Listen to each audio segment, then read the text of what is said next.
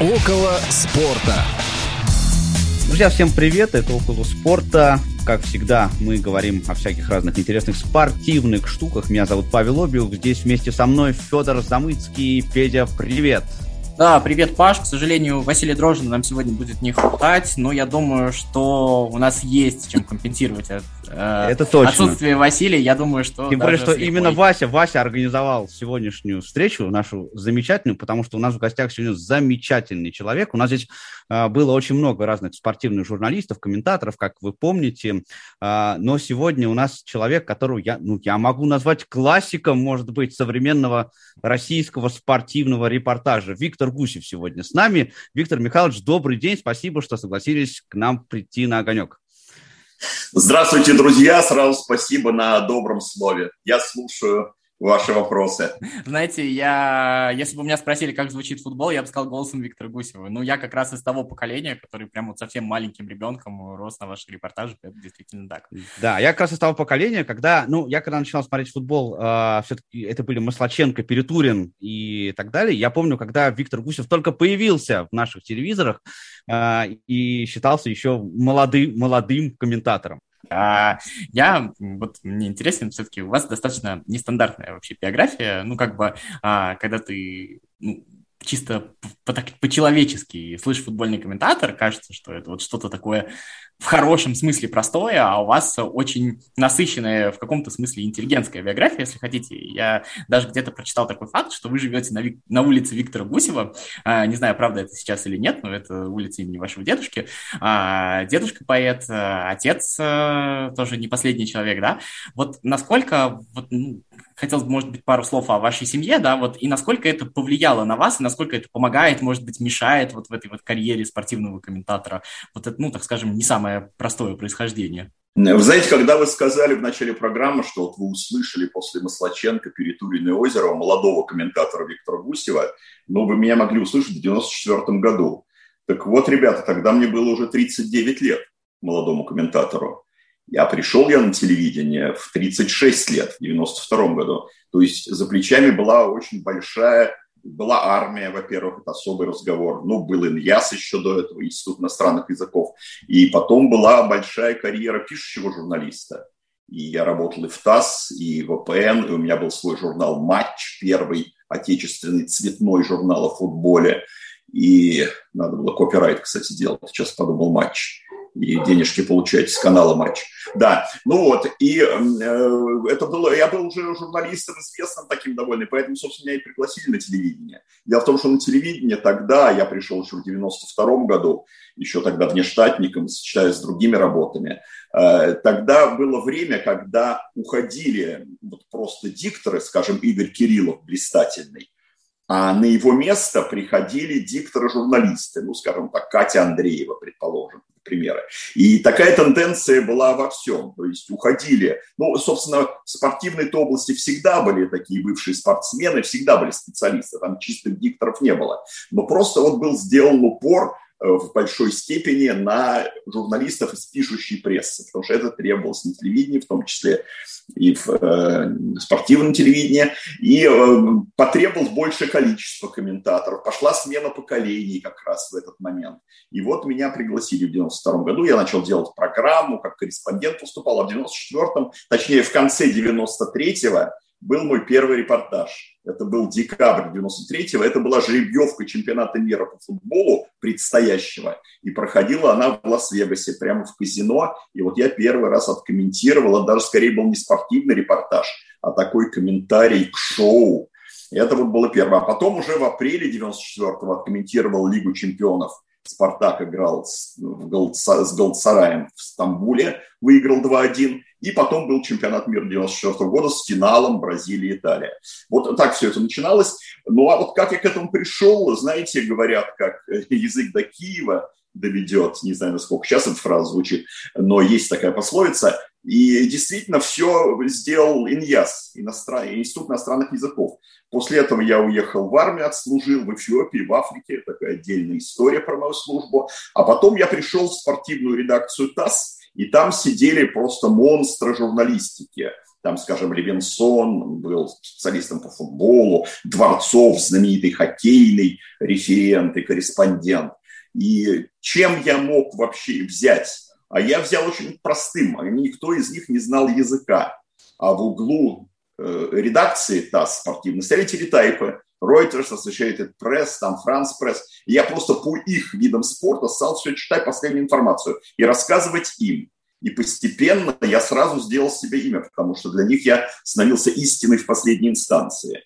И вот так вот язык очень-очень помог. Сейчас ведь, если приходит человек в какую-то спортивную редакцию, газеты или там интернет или телевидение, его просто не возьмут, если у него нет иностранного языка. А тогда это было в порядке вещей, наоборот, это было такое редкое исключение, что пришел парень и пошел не в политическую журналистику, корреспондентом ТАСС в Нью-Йорк или в Лондон, что мне предлагали, но я это не захотел, а пришел в спортивную редакцию, но с таким вот хорошим языком, как прям для политической журналистики.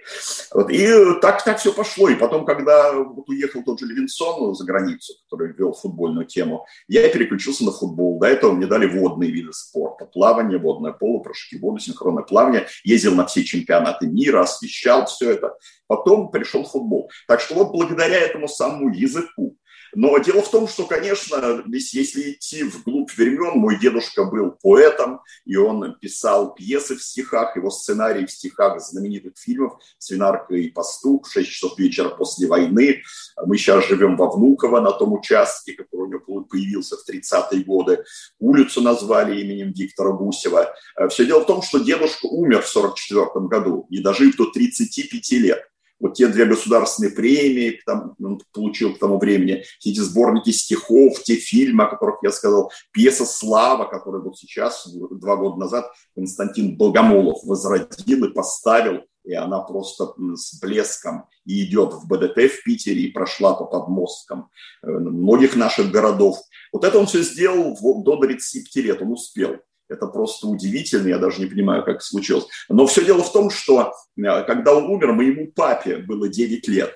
Если бы дедушка не умер, папа точно пошел бы по его стопам в литературный институт и был бы писателем или поэтом. И а папа, поскольку уже в 9 лет умер отец, он просто, когда закончил школу золотой медали, ему нужно было выбирать, и друзья пошли на биофак в МГУ. И папа пошел вместе с ними, золотая медаль, сдавать экзамены не нужно было он стал биологом и в результате деканом биофака МГУ, он им был в течение 30 лет.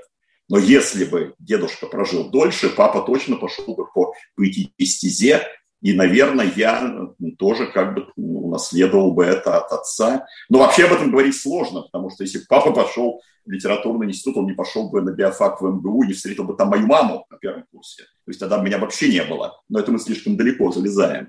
Поэтому как-то вот очень так все увязано в жизни.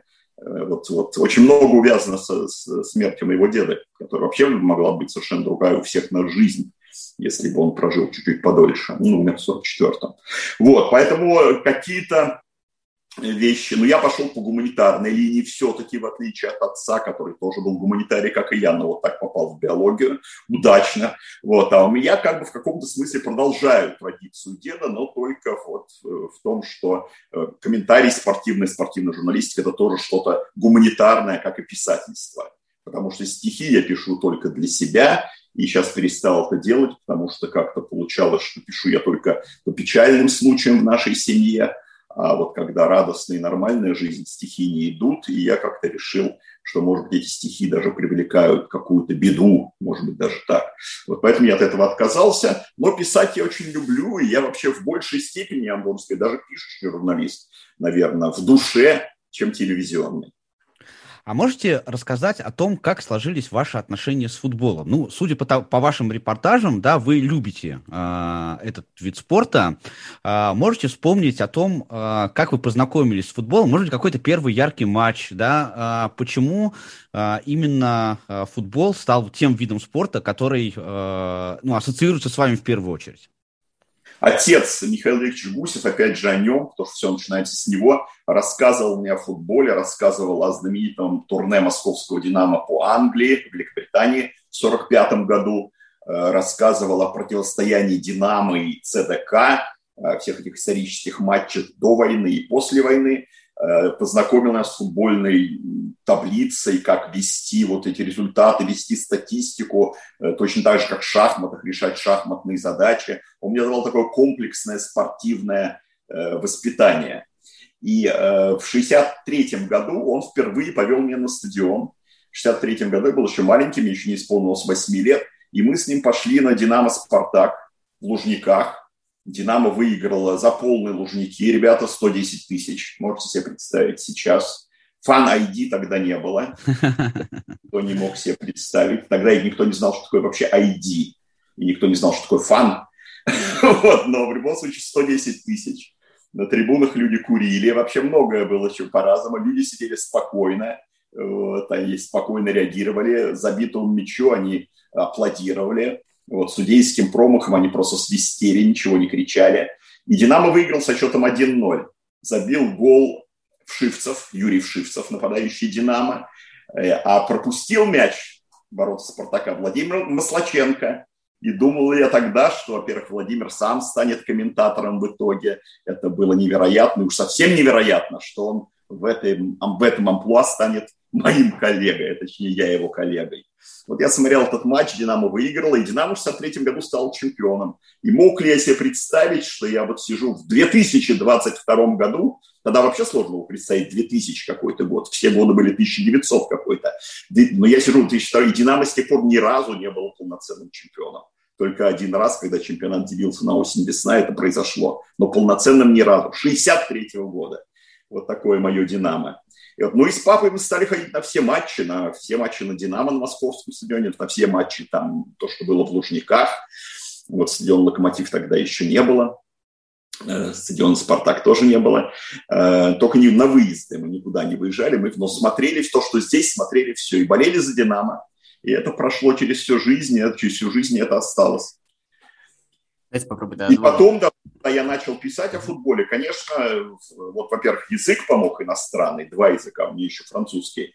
А во-вторых, конечно, помогло, что я интересовался с детства и вел всю статистику, таблицу, потому что я не хочу так обескураживать э, молодых ребят, скажем, может быть, есть вот такие вот примеры, что человек в 25 лет сказал, я хочу стать спортивным журналистом. А до этого э, за спортом вообще никак он не следил. Вот это практически невозможно потому что должен быть какой-то бэкграунд за спиной. Ты все-таки должен этим интересоваться с детства.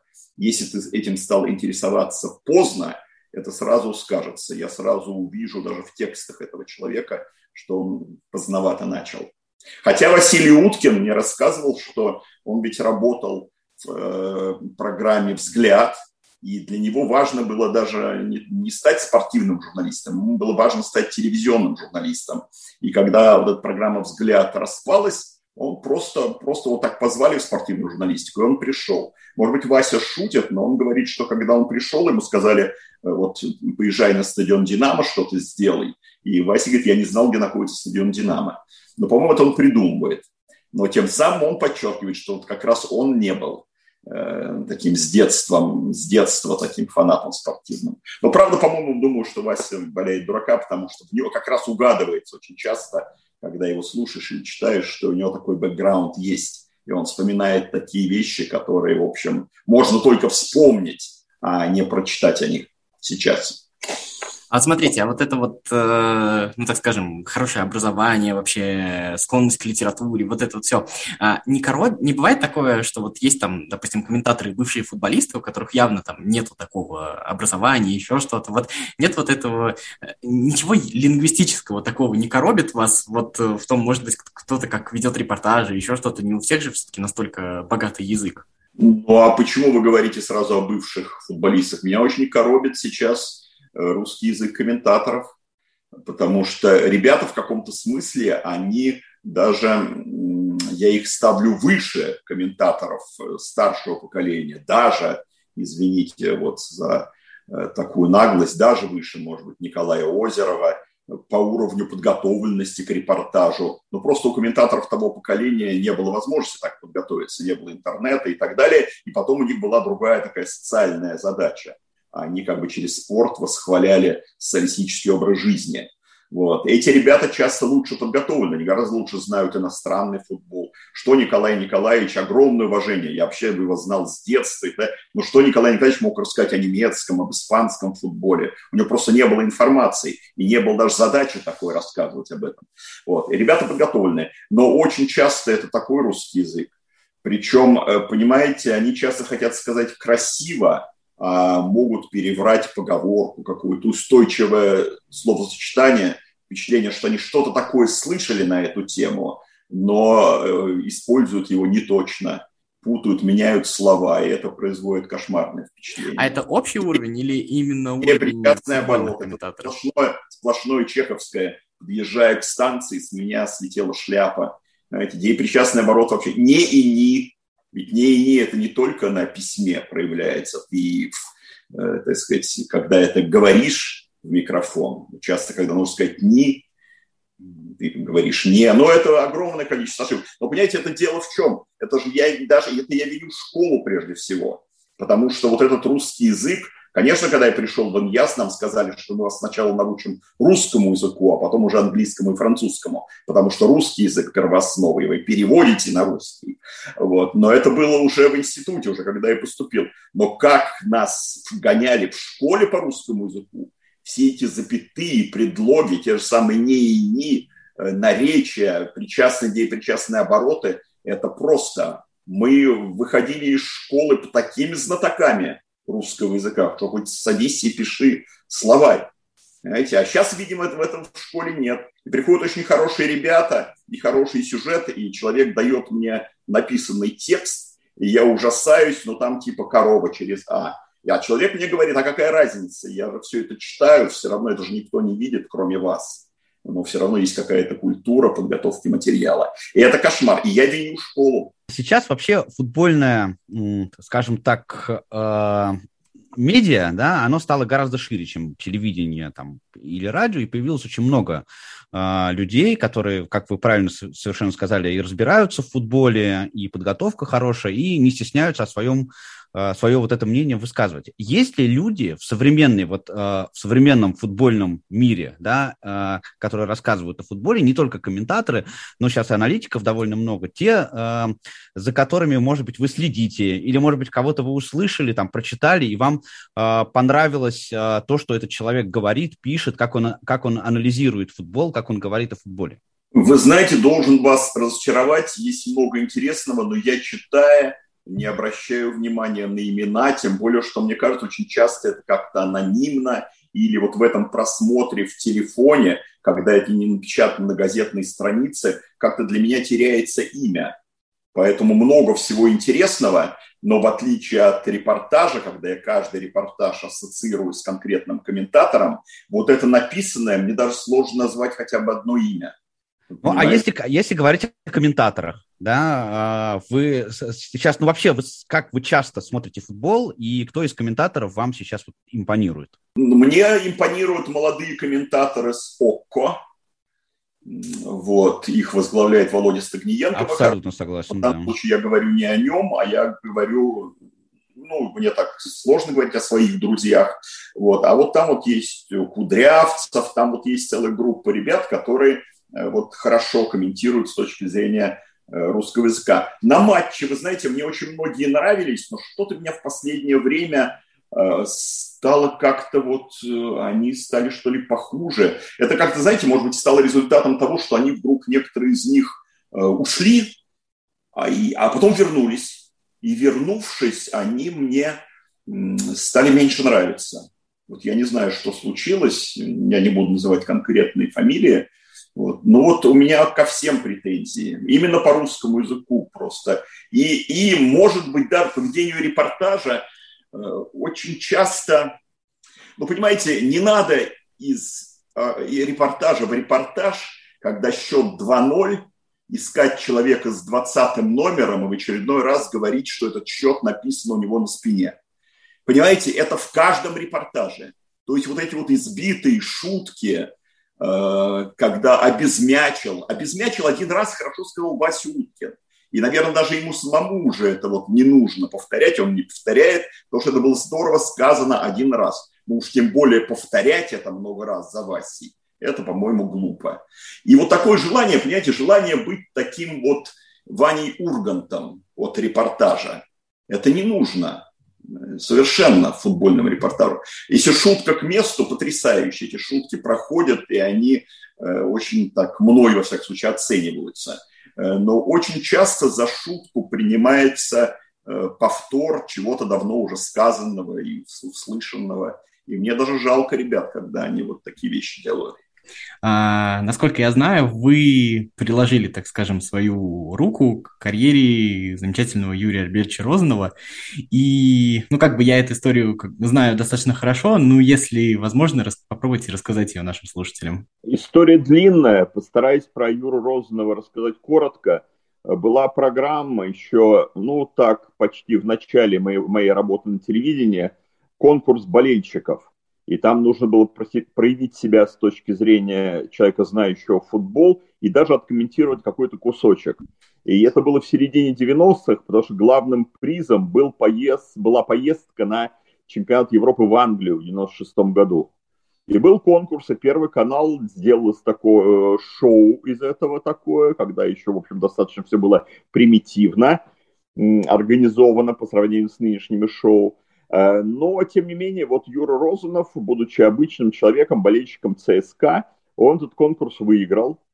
И э, особенно я отметил то, как он себя вел в комментаторской кабине, потому что по условиям конкурса людям заводили кусочек матча, не предупреждая о том, что это будет за матч. И он, может быть, он просто очень удачно попал, может быть, он так хорошо знает футбол, но ему достался кусок Лиги чемпионов со Спартаком. И за эти полторы минуты он рассказал, почему не играет мостовой, который был то ли травмирован, то ли дисквалифицирован в предыдущем матче. То есть он показал неожиданно вообще и знание футбола, и память. И просто стало ясно, что это вот потенциально хороший комментатор. И потом он выиграл этот конкурс по всем показателям э, и должен был поехать на финал в Англию. Но выяснилось, что он в какой-то момент своей жизни скрыл то, что его институт, в котором он учился, был каким-то образом завязан на секретность. Поэтому он был невыездным на то время, какая-то секретная работа. И когда это стало ясно, особенно когда стало ясно, что он скрыл это, естественно, было отказано в визе, тогда еще визе значит, э, в поездке за границу. И э, он вместо вот этого билета на Уэмбли, он получил телевизор. И, по-моему, даже что-то... Да, нет, телевизор. Телевизор как приз. Но в любом случае так заявил о себе как знатоке футбола. И потом, через некоторое время, когда на НТВ объявили конкурс комментаторов молодых, он мне позвонил и сказал, Виктор Михайлович, нельзя ли мне принять участие? Я говорю, так а что, там они организуют, там вот все это официально объявлено. Он говорит, нет, дело в том, что я не прохожу по возрасту. Мне уже 39 лет, а там есть лимит. Вы не могли бы как-то вот помочь с тем, чтобы лимит обойти? Я говорю, я попробую. Я позвонил Васе Уткину и сказал, что вот есть такой болельщик перспективный, который мог бы стать комментатором. Возьми его, Вась, ну вот так вот в конкурс, ну, ну просто как исключение. Не пожалеете. Ну и действительно не пожалели. Юра выиграл этот конкурс. И с, этого началась его дорога в комментаторство ну, по-моему, совершенно замечательная какая-то такая книжная история. Mm-hmm. Вот, ну, как раз вот от темы Юрия Розанова, к следующей теме, которая мне интересна, вы же комментировали не только футбол, но достаточно долго комментировали и хоккей тоже, и как бы Юрий Розанов, э, и, наверное, еще вот Денис Казанский из таких вот ярких комментаторов, которые комментировали и футбол, и хоккей. И вот, э, если честно, когда, ну, как бы в моей голове все равно есть вот футбольные и хоккейные комментаторы, я люблю и тот, и другой вид спорта. И у меня вот э, иногда, когда комментирует комментатор как бы из другого вида спорта, ну, мне кажется, что я все равно слышу разницу, не знаю, насколько это есть, может быть, я себе придумаю. Вот насколько отличается вот с точки зрения комментатора не именно как бы любовь к виду спорта, понятно, что там многие разбираются, многие знают, а именно какая-то специфика комментатора, э, комментирования и насколько вообще сложно переходить вот по-комментаторски из одного вида спорта в другой? Ну, на всей истории российского и советского комментаторства было так, что принципе, люди, комментировавшие футбол, комментировали хоккей. И даже вот Николай Николаевич Озеров, фактически он сделал себе имя и стал великим комментатором в наших глазах благодаря хоккею. Потому что вы же не будете спорить с тем, что на комментаторе и на его карьере сказывается и успешность э, в смысле побед нашей сборной на том или ином матче или турнире, который он комментирует. Поэтому Озеров стал Озеровым на хоккейных репортажах, когда мы выигрывали один турнир за другим. Один турнир за другим. Вот это вот э, весь мир, вся страна узнала Озерова. А, и он комментировал и футбол, и хоккей, как и Перетурин тоже, и э, многие другие. Но э, дело в том, что что касается меня, то мне хоккей в каком-то смысле, я хоккей люблю меньше, чем футбол. Но хоккей в моей жизни как занимал больше времени, так что получилось. Во-первых, долгое время, с 94 -го года, я работаю, коммент... Э, ошибка по Фрейду, я работаю переводчиком синхронным на конгрессах Международной Федерации Хоккея с 1994 года. Вот как Рене Фазель стал президентом, и до его последнего конгресса я работал синхронным переводчиком. Ребят, у меня 60 конгрессов, можете себе представить, в разных странах, разных точках мира, потому что некоторые конгрессы проходили два раза в год, некоторые три раза в год, поэтому хоккейный мир для меня настолько близок, для меня нет проблем, когда меня кто-то вдруг сказал, что я не знаю правил хоккея. Ребят, я все эти правила переводил, в моментах утверждения, обсуждений, дискуссии. Это совершенно мое. Потом в середине 90-х я работал в хоккейном проекте ЦСКА «Русские пингвины», когда Питтсбург стал партнером хоккейного клуба ЦСКА. И я был таким промежуточным звеном между Америкой и Россией. И мы устраивали все вот эти шоу, которыми сейчас отличается КХЛ, тогда еще ничего не было. Я сам клеил рекламу на бортах перед первым матчем вот ЦСКА под эгидой русских пингвинов. Начинался чемпионат 93 -го года, и, и э, арена ЦСКА, дворец спорт ЦСКА, э, был пустым с точки зрения бортиков и льда. Там не было рекламы, и мы договорились о рекламе со всеми американскими компаниями, которые тогда были в Москве, и мы клеили эту рекламу, я ходил в сапогах, там очень все мокрый, и под, под лед закладывали рекламу. Все это сделали к первому матчу. И это было совершенно что-то новое для Москвы. И причем, э, я сказал, что заполняли вот эти, этой рекламой э, сам, саму коробку хоккейную, но ведь мы заполняли и трибуны.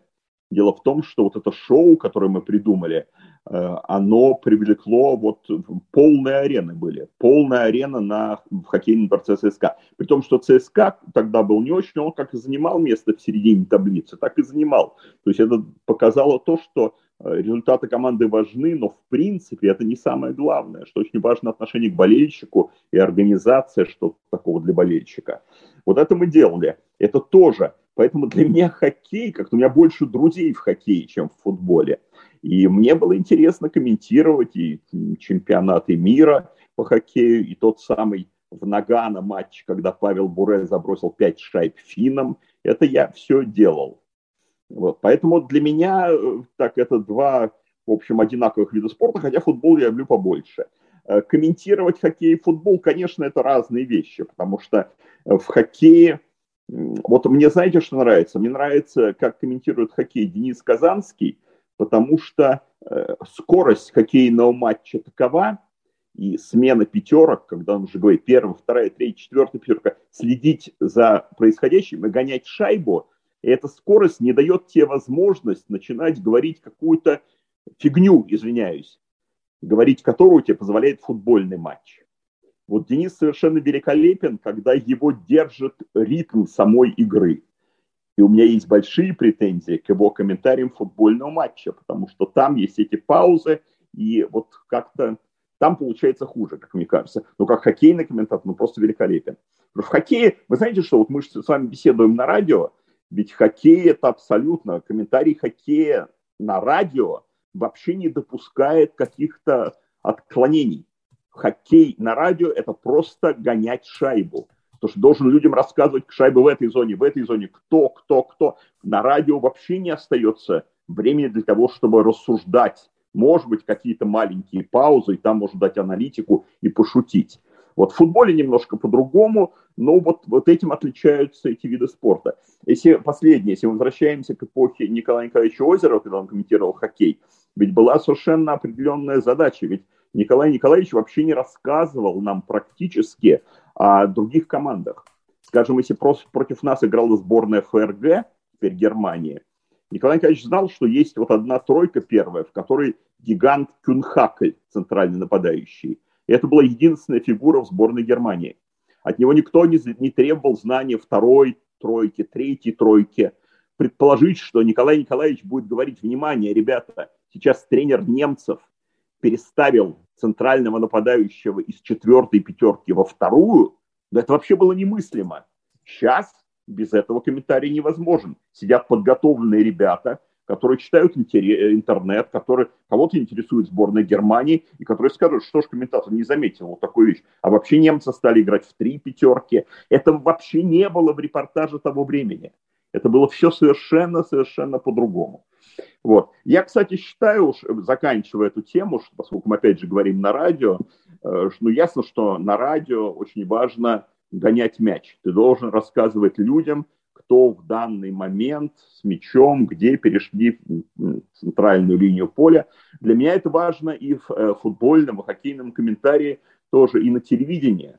Прежде всего ты должен создать впечатление у людей, что они сидят на лучшем месте на трибуне. В каждый момент встречи зритель, телезритель должен знать, кто сыграл.